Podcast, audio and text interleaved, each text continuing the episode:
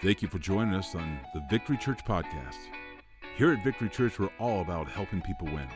And today's message is going to help you do just that. So let's get started.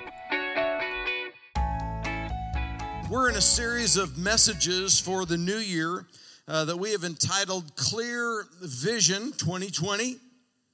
Get it? All right, got a tough crowd this morning. In the opener, we gave you three keys to having and maintaining clearer vision in 2020 and beyond. What were they again? Come on, tell me. See, say, so. Say it one more time. See. Very good. We need to get a vision of God's plan. All right, we need to get a vision of God's plan. God reveals that through the pages of His Word. We call that revelation. When I get a picture of what God's plan for my life is, and it's revealed to me, I have a revelation of God's plan for my life. Then we need to begin to declare God's vision. We call this prophecy. That's all prophecy is. It's the declaration of the Word of God over our life. And so we begin to declare God's vision, God's plans, God's purposes over our life. And then, thirdly, we sow our actions into the revealed vision, and that's what we call obedience. And the blessing of God flows out of these three things. As I see it, as I say it, and as I sow it, it unlocks the clearer vision of God's plan for our life.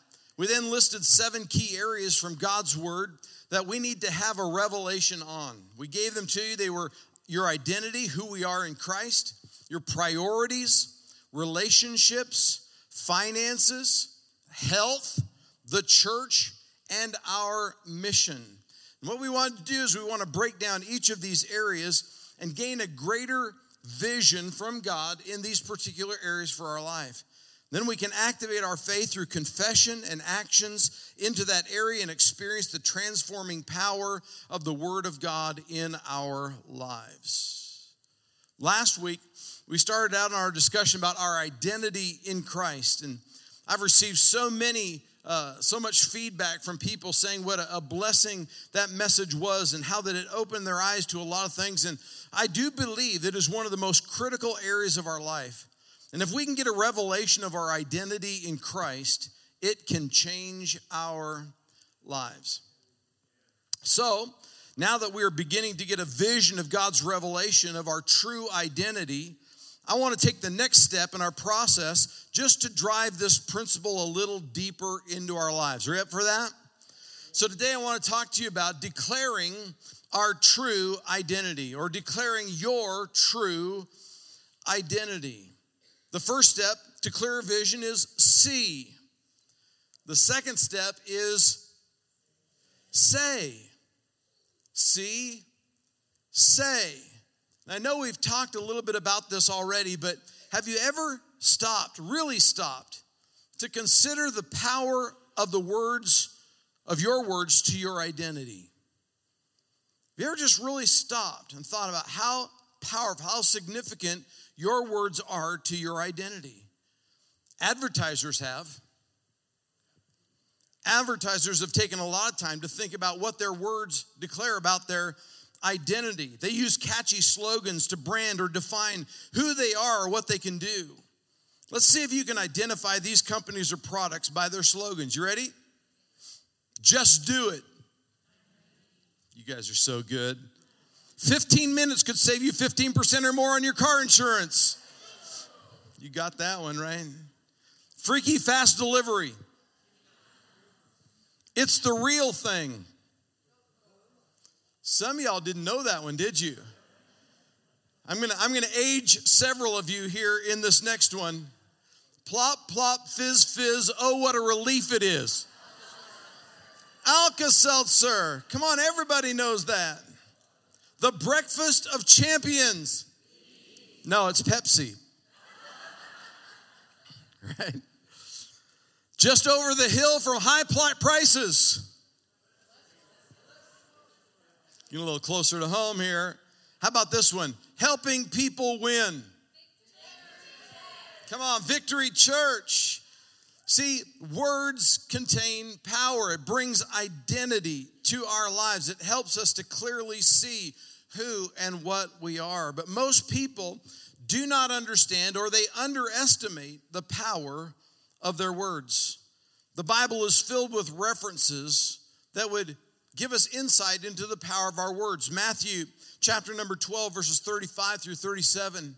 A good man out of the good treasure of his heart brings forth good things. And an evil man out of the evil treasure brings forth evil things. But I say to you that for every idle word men may speak, they will give an account of it in the day of judgment. For by your words you will be justified, and by your words you will be condemned. What we're speaking over our life has significant power. What we're speaking into our world is creating a world that is before us. So we need to understand just how significant our words are to our identity. Again, one of my favorite scriptures in the Bible is Ephesians chapter 4 verse 29. It says, "Let no corrupt word proceed out of your mouth, but what is good for necessary edification that it may impart grace to the hearers." Do you see that? Let no corrupt words that word corrupt means lifeless or unprofitable words, but only that which is necessary for edification, that it builds up, that it encourages, it strengthens, it solidifies. We need those kinds of words coming out and proceeding from our mouth because it imparts grace, God's divine enablement into our lives.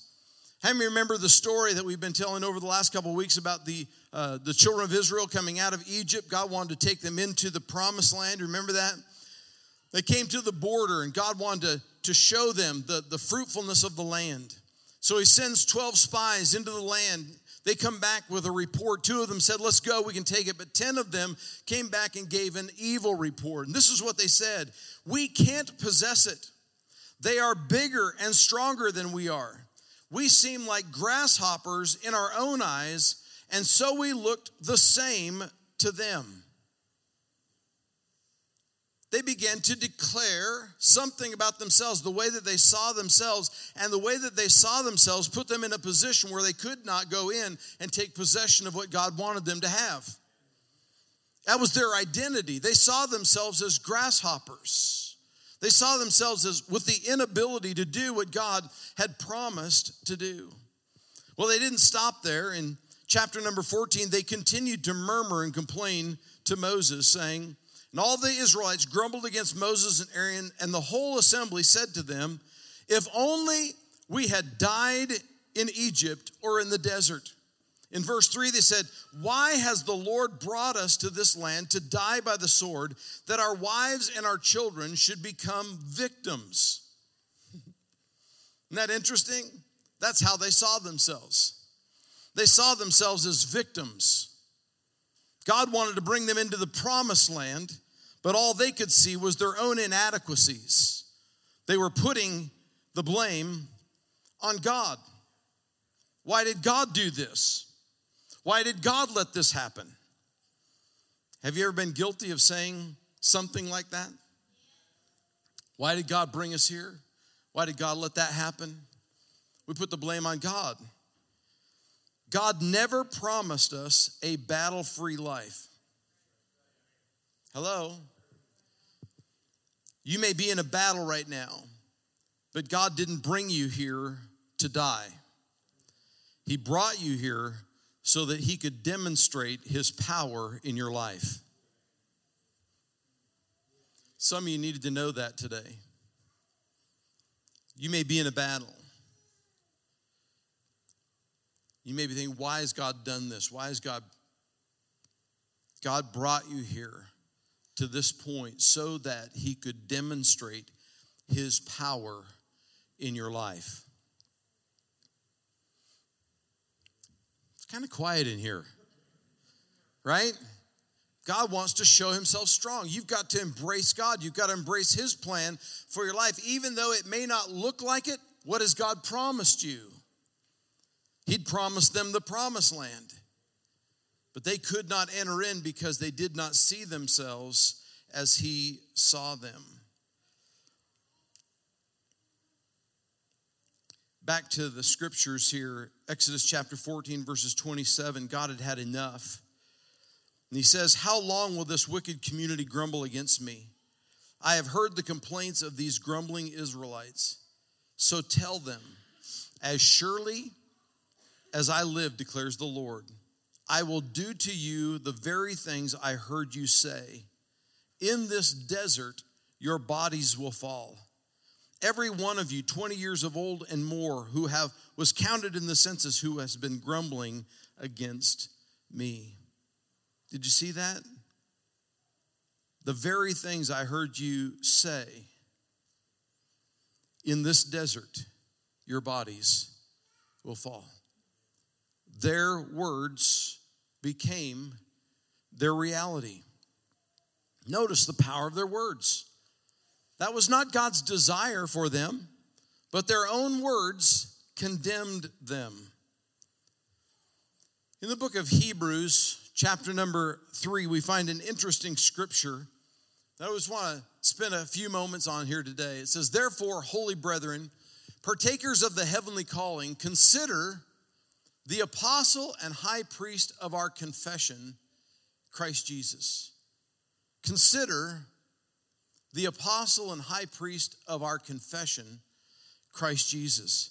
Jesus is the apostle. The apostle, an apostle means sent one. They're the, the, the one that goes before. They're the, the messenger. They're the, they're the example that we are to follow. Remember, the apostle Paul said, Follow me as I follow Christ. Paul was an apostle, he was a sent one. He was an example for us to look to as to how to live our lives in Christ. Well, Jesus is an apostle, an apostle. And he was called upon to lead us and to show us, to set an example for us of how we are to live our lives. I'm going to come back to that in just a moment. But Jesus is also the high priest. What is the function of the high priest? Right? What does the high priest do? Well, in the Old Testament, the high priest was responsible for taking the people's sacrifice and offering it to God on their behalf. You remember they would bring uh, an unblemished animal. The, the high priest would slay the animal, and then he would take the animal and he would place it up on the altar and he would offer it as an offering unto God. That was the, the one of the, the functions of the high priest was that he offered the sacrifices of the people on their behalf. And here in Hebrews chapter 3, it says, He is the high priest of our confession. Wow. Could it be that Jesus, as our high priest, literally takes the words of our confession and offers them up as a sacrifice before God? Think, think about that. Jesus is the high priest of your confession. So he takes the words that are coming out of your life and he offers them to God as your sacrifice. Wow. By your words, you will be justified. By your words, you will be condemned. Notice again, Numbers chapter 14. What did God say? You, just as you have spoken in my hearing, so shall I do to you. Again, their confession became their reality. Now, back to Jesus as the apostle. He's the apostle of our confession. He is our example. He was sent to show us the way. So, how did Jesus operate in the sense of his confession, right? What do we hear him saying about his identity? Let me give you several here. You ready? John chapter 6 and verse 35, Jesus said, I am the bread of life. He said that about himself. I am the bread of life. In John chapter 8 and verse 12, I am the light of the world. Jesus is declaring his identity. In John chapter 10 and verse 9, I am the door. Come on. Are you getting this? John chapter 10 and verse 11 I am the good shepherd. He's the one. John chapter 14, verse 6 I am the way, the truth, and the life. John chapter 15 and verse 5 I am the vine. Come on. John chapter 17, verse 16 I am not of the world. He's declaring who he is. He let his words declare his identity. And in Luke chapter 22, verse 70, he said, I am the Son of God. Jesus is the apostle of our confession. He's the one that set an example for us of how we are to communicate about our own self. And in 1 John chapter 4 and verse 17, the Bible says, As he is, so are we in this world. We're to operate in this earth realm just as Jesus operated. So here's my question What is your declaration about yourself? How do you speak about your identity? Who do you say that you are? What declarations define you? What you say about you defines who you believe you are. I'm trying to help give you a new identity today. I'm trying to help you discover who God created you to be. So, at the beginning of this message, in our Bible confession, we said, I am what the Word says I am. I have what the Word says I have, and I can do what the Word says I can do. Let's just break that down a little bit. Let's look at some I am statements from the Word of God. In Ephesians chapter number four, says, I am created according to God in true righteousness and holiness. I am created in Christ, to, to God in true righteousness, and I am created in Him to be righteous and holy. That's who I am. I am the righteousness of God in Christ. I've been declared holy. What does the word holy means? It just means wholly committed to his purpose. That's what holiness is. It's just being wholly committed to the purpose of God. Are you holy today? You are, whether you know it or not. You need to awaken to who God has called you to be so that you can become everything God's created you to become. In Second Corinthians chapter 5 and verse 20, I am an ambassador for Christ. That's who I am. That's who you are. Is anybody as excited about this message today as I am? I, I'm just not really sure if, if you're really excited about this or not. I am. This is who I am. This is my true identity. And this is your true identity. But until you see yourself that way, until you begin to declare that over your life, you will continue to see yourself through the lens of everything else we talked about last Sunday your experiences, your, your nationality, your, your, your profession. You'll see yourself that way. But when you begin to see yourself as the Word of God declares, it will change the way you live your life. I am an ambassador for Christ. Can you say that? Yes, you are. Romans chapter 6 and verse 11. Listen to this. I am dead to sin and alive to God in Christ. I am dead to sin. I'm alive to God in Christ. That's my identity. Sin no longer has dominion over me because it's dead to me. But I am alive to Christ. I am alive to God. Romans chapter 8, verse 14. I am led by the Spirit of God, therefore, I am a child of God. Hello, any other children out there? Sons and daughters of the Most High God.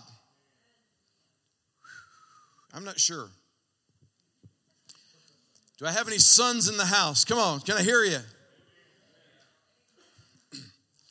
Do we have any sons in the house? Can I hear you today? Come on. I'm not talking about wimps, I'm talking about warriors. Are there any are there any sisters of God?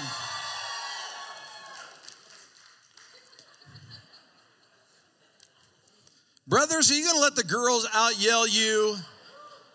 I can guarantee you there's going to be some Chiefs fans today that are going to be screaming their lungs out. Did you really wear your Chiefs thing? You got your Chiefs sweatshirt on. So, most of you discerned last week that I was half prophetic and half pathetic, right? Seahawks just didn't show up till the second half. I mean, come on, what is up with that? Right? But it's our new identity. I am what the word says I am. And I have what the word says I have. Are you ready for this one? I have been crucified with Christ. And I no longer live, but it's Christ who lives in me. And the life that I live in the flesh, I live by faith of the Son of God who loved me and gave himself for me. Gary Hart died in Christ. Now Gary Hart lives to the glory of God. That's my identity. This life is not my own. I was bought with a price. I have been crucified with Christ. Amen? I have been blessed with every spiritual blessing in the heavenly realms, Ephesians 1 3. I am a very blessed man, and so are you. But if you don't see yourself as blessed, it's going to be hard to receive the blessing God wants to pour out in your life. But I've received every spiritual blessing in the heavenly realms in Christ Jesus the Lord.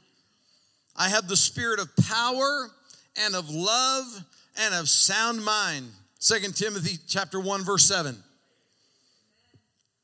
He has not given me a spirit of fear, but a spirit of power and of love and of self discipline. Some translations read self discipline, right? Some of y'all just, just let your, your flesh do whatever it wants to do.